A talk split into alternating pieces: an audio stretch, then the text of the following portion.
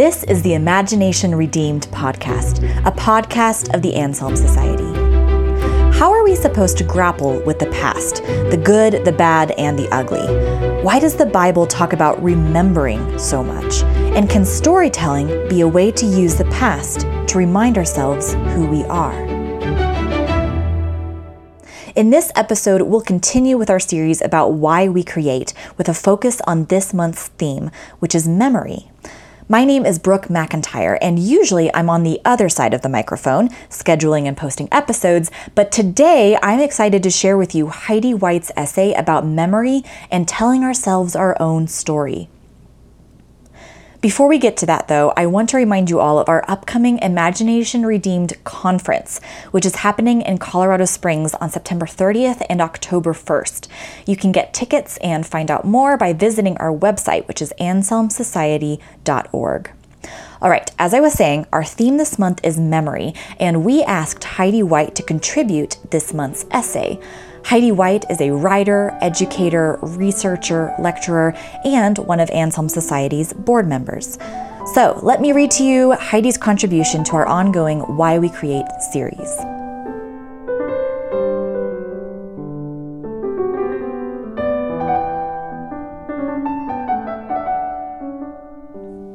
The oldest Greek mythologies tell the story of all powerful Zeus, the father of gods and men, and his lover, Mnemosyne, the goddess of memory and language.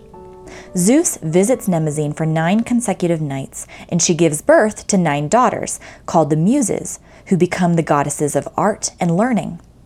The Muses invent music, astronomy, philosophy, geometry, grammar, rhetoric, poetry, painting, sculpture, theater, architecture, drawing, and dance. Delighted by their creations, the Muses in turn inspire worthy humans to imitate them, thereby forging a fruitful bond between divine and human creativity. The analogy, of course, is rather straightforward. The union of God and memory begets creativity. Memory has always been the fundamental ground of being of art and culture. What we remember makes us who we are. We create artifacts in order to memorialize, to preserve, to remember. Even destructive or revolutionary art is based on memory insofar as it revolts against it, reminding us that our personal and public memories often hold immense cruelty, injustice, suffering, and distortion. Memory is at once individual, communal, and spiritual. And on all three levels, memory endures mainly in images and narratives. Indeed, memory nearly always enshrines itself in myth. In his masterful treatise on Christian classical education entitled Norms and Nobility, David Hicks distinguishes between two fundamental kinds of knowledge, logos and mythos, which roughly correspond to reason and imagination. According to Hicks, the mythos represents man's imaginative and ultimately spiritual effort to make this world intelligible. The Logos sets forth his rational attempt to do the same. Mythos, then, is the basis of imaginative work art, music, literature, poetry, dance, and the like. Logos is the basis of rational work philosophy, mathematics, engineering, theology, and the sciences, and other disciplines that apply human reason. These two ways of knowing belong together as intertwining threads, but modernity wants to rip them asunder. The drab epistemology of the modern wasteland insists that logos is true and mythos is false, useful only as entertainment, propaganda, or syllabi. In response, dissident subcultures such as New Age religions and popular pseudopsychologies elevate mythos to bizarre heights. Christians are not exempt from modernity's denuding of knowledge. Instead, Western Christians are often conditioned from within the church to understand faith as logos, but not as mythos.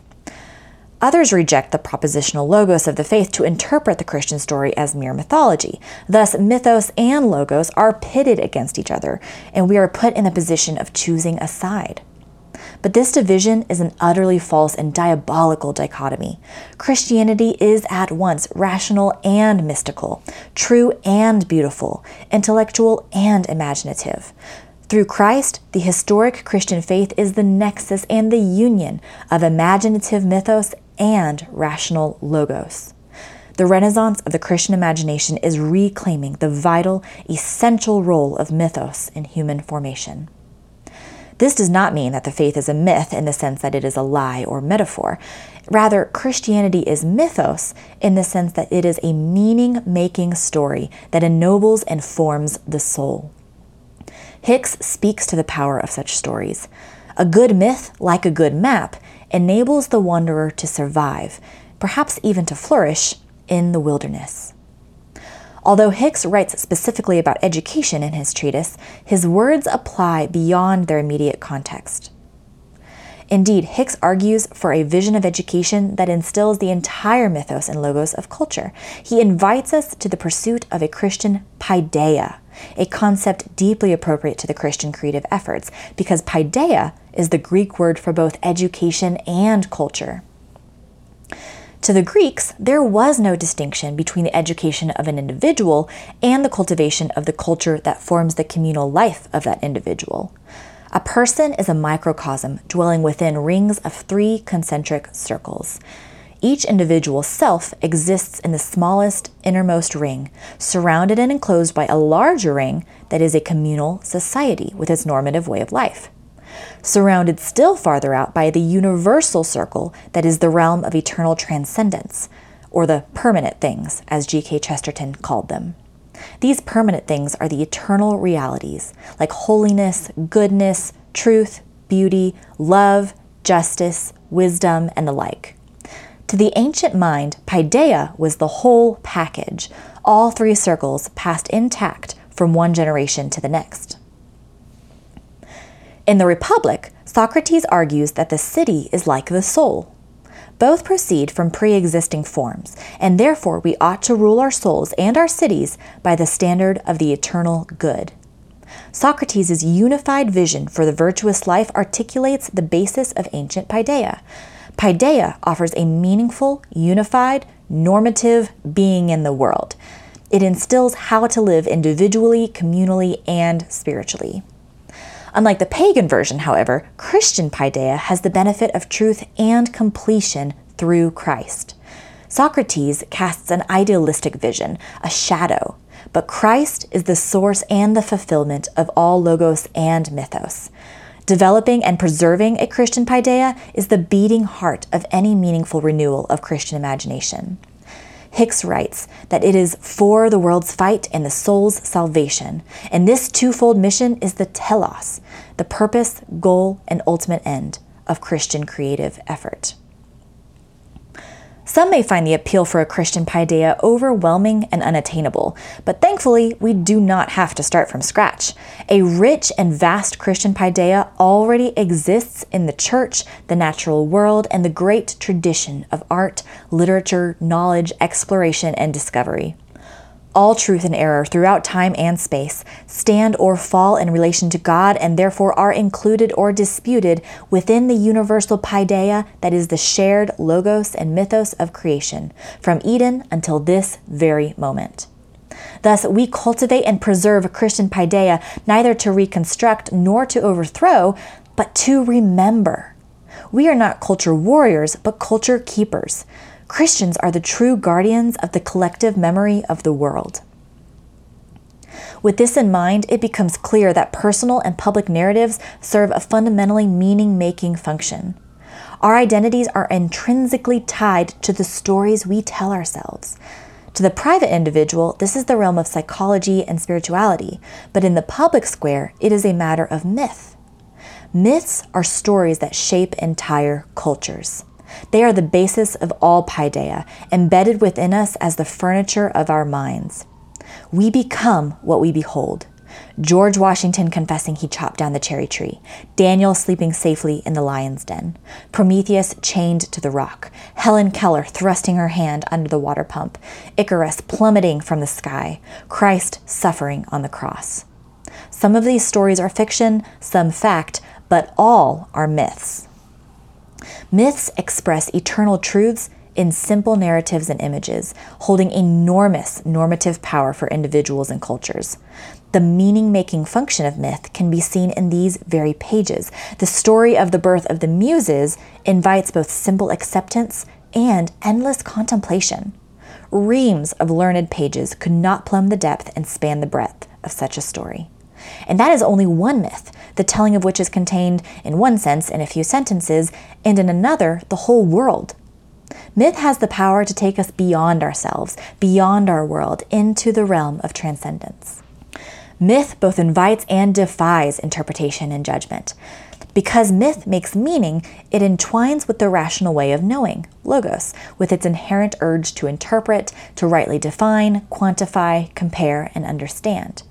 Myth's meaning making faculty also unites with Logos to make judgments that lead to action. But Logos is more influenced by mythos than we recognize. For example, a materialist paideia that elevates technological progress will treat a forest very differently than a pagan paideia that believes in tree spirits dwelling within roots and branches. According to the one, trees are natural resources to be exploited. To the other, they are sacred vessels to be protected. Both interpretations and the resulting actions are based not merely on self conscious logos, but on an underlying, often subconscious mythos. This aspect of mythos defies logical interpretation and rational judgment. In fact, it determines what we think of as rational. We simply do not recognize how profoundly story formed we are. This is not to say that mythos is subjective. The modern mind wants to label logos objective and mythos subjective, but this is a mistake. Logical reasoning can lead to erroneous conclusions, just as inherited mythology can lead to flawed beliefs. The problem is not that people put their faith in myths, but that they put their faith in the wrong myth. C.S. Lewis recognized this. The story of Christ is simply a true myth, a myth working on us the same way as the others, but with this tremendous difference that it really happened. The solution to the problem of mythos is not to reject myths, but to recover and redeem false myths with the Christian story. Christians are both the story keepers and the storytellers of the true myth. All of this raises vital questions about content. What should be included in our Christian paideia? What do we do about false and wicked mythos and logos? How do we decide what to preserve and what to create? These vital questions bring us back to the importance of memory. The true myth is very old and much has been built upon it, so it behooves us to follow the following essential guiding principles in contemplating the development and preservation of Christian paideia. First and foremost, Christian paideia is founded on the true myth, which is the life of Christ. The gospel is the union of rational logos and imaginative mythos, the loveliest and truest story ever told. Everything that came before it led to it, and everything that happened since proceeded from it. Therefore, the proper place for building and keeping Christian paideia is the church, which St. Paul called the pillar and ground of the truth.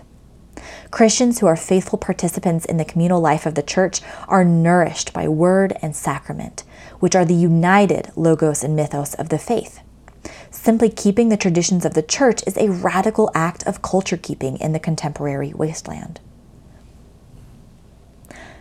Secondly, for Christians, all is Christ's, not only within the church, but even outside it. Christian paideia gathers all knowledge and culture under Christ's authority. The misguided mythos of modernity elevates an imagined future above the actual past. But Christians must resist the temptation to forget the past because through Christ, all things belong to us. This is not to say that every artifact of cultural memory is good or true. Mythos may hold the collected memory of the world, but more often than not, the world got it wrong. Through Christ, however, we fill in the gaps. In his masterful sermon on Mars Hill in the book of Acts, St. Paul declares that the Athenian shrine to an unknown God opens up a cultural space for Christ to fill. Rather than degrading the surrounding pagan culture, Paul reclaims it as a Christian inheritance, that they should seek the Lord, if haply they might feel after him and find him, though he be not far from every one of us. For in him we live and move and have our being, as certain also of your poets have said. The idolatrous shrine and the Platonic poets are aspects of a false pagan mythos whose meaning St. Paul redeems through revelation, illuminating and transfiguring the vacant and flawed elements in light of Christ. The true myth reconciles the false myth. Later, St. Paul proclaims that all things are ours, whether Paul or Apollos or Cephas or the world, or life or death, or things present or things to come. All are yours and ye are Christ's, and Christ is God's. Christ reconciles all things to himself, including the world's cultural and intellectual heritage. The renaissance of the Christian imagination is a recovery effort and a creative one. We need Christian scholars, storytellers, readers, writers, educators, bards, curators, and enthusiasts. In fact, Christians ought to be the most exuberantly curious and intellectually hospitable people on the face of the earth because all things are ours. Thirdly, Christian Paideia is an unfolding story, not a closed canon. We need Christian creators in this generation writers, poets, musicians, singers, dancers, painters, craftsmen, and more. Indeed, wrote Tolkien, only by myth making, only by becoming sub creators and inventing stories can man aspire to the state of perfection that he knew before the fall. Christians should be the most zealous and skilled artists in the world. But we do not hold to an empty belief in art for art's sake, nor do we create to express ourselves, save the world, accumulate glory, or win culture wars. Such creative ethics are foreign to us. Instead, Christians create to remember. The ancient myth of Odysseus tells of the hero's exile and homecoming. During his long years of perilous journeying, Odysseus' wife Penelope yearns for him. She raises her son, Telemachus, without his father. Meanwhile, debauched suitors vie for her hand, but she scorns them. To keep them at bay, wise Penelope announces that she cannot marry again until she weaves a burial shroud for her father in law, Laertes. Every day for three years, clever Penelope weaves the shroud by day and unravels it by night, buying time for her husband and Lord to return. Like Penelope, we are the king's beloved, stranded in our own homeland, surrounded by dangers and temptations, yearning for the return of the king. The waiting is a Christian dilemma in every generation, which raises the question while we wait for our Lord to return, what shall we do? We can imitate Penelope, who hatched a daring plan, she knew she could not save herself, but she could take action in the waiting. And what was that action? Penelope created something. She oriented her skill to creating an artifact, the shroud, that remembered the generation before her, Laertes, in order to preserve the one presently in her keeping, Telemachus. The shroud embodies far more than Penelope's quiet wisdom. It reveals the creative vocation. This is why we strive for a Christian paideia. Like Odysseus, our Lord is coming home, and when he does, he will slaughter the suitors, reclaim the land, and restore his bride to her rightful place beside him. He will wipe the tears from her eyes and crown her with glory for her faithfulness. Indeed, long after Penelope's shroud devolved into a heap of tangled string, the poets sang of prudent Penelope. The following tribute to Penelope is from the ghost of Agamemnon, whose own wife betrayed and murdered him. O fortunate son of Laertes, Odysseus of the many devices, surely you won yourself a wife endowed with great virtue. How good was proved the heart of blameless Penelope, Icarius's daughter, and how well she remembered Odysseus, her wedded husband. Thereby the fame of her virtue shall never die away, but the immortals will make for the people of earth a thing of grace in the song for prudent Penelope. Some scholars claim that the thing of grace, the song for prudent Penelope, is the Odyssey itself. If that's the case, we do well to imitate her wisdom. And what is that wisdom? She remembered her husband. Her great love for her absent bridegroom overflowed in offerings to the waiting. Every generation needs its Penelopes, the artists, poets, songwriters, and craftsmen who will weave and unravel artifacts that tell the true myth over and over again. Like Penelope, may we be prudent and faithful, and may it be said of us how well she remembered her wedded husband.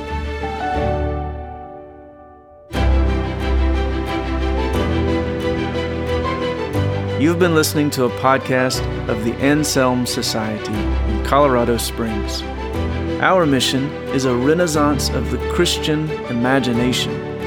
We exist to help Christians remember who they are, to cultivate a deep awareness of their relationship to the great story, and to bring that awareness home to their families and churches. To find out more about us or to become a patron, please visit anselmsociety.org. Thanks for listening.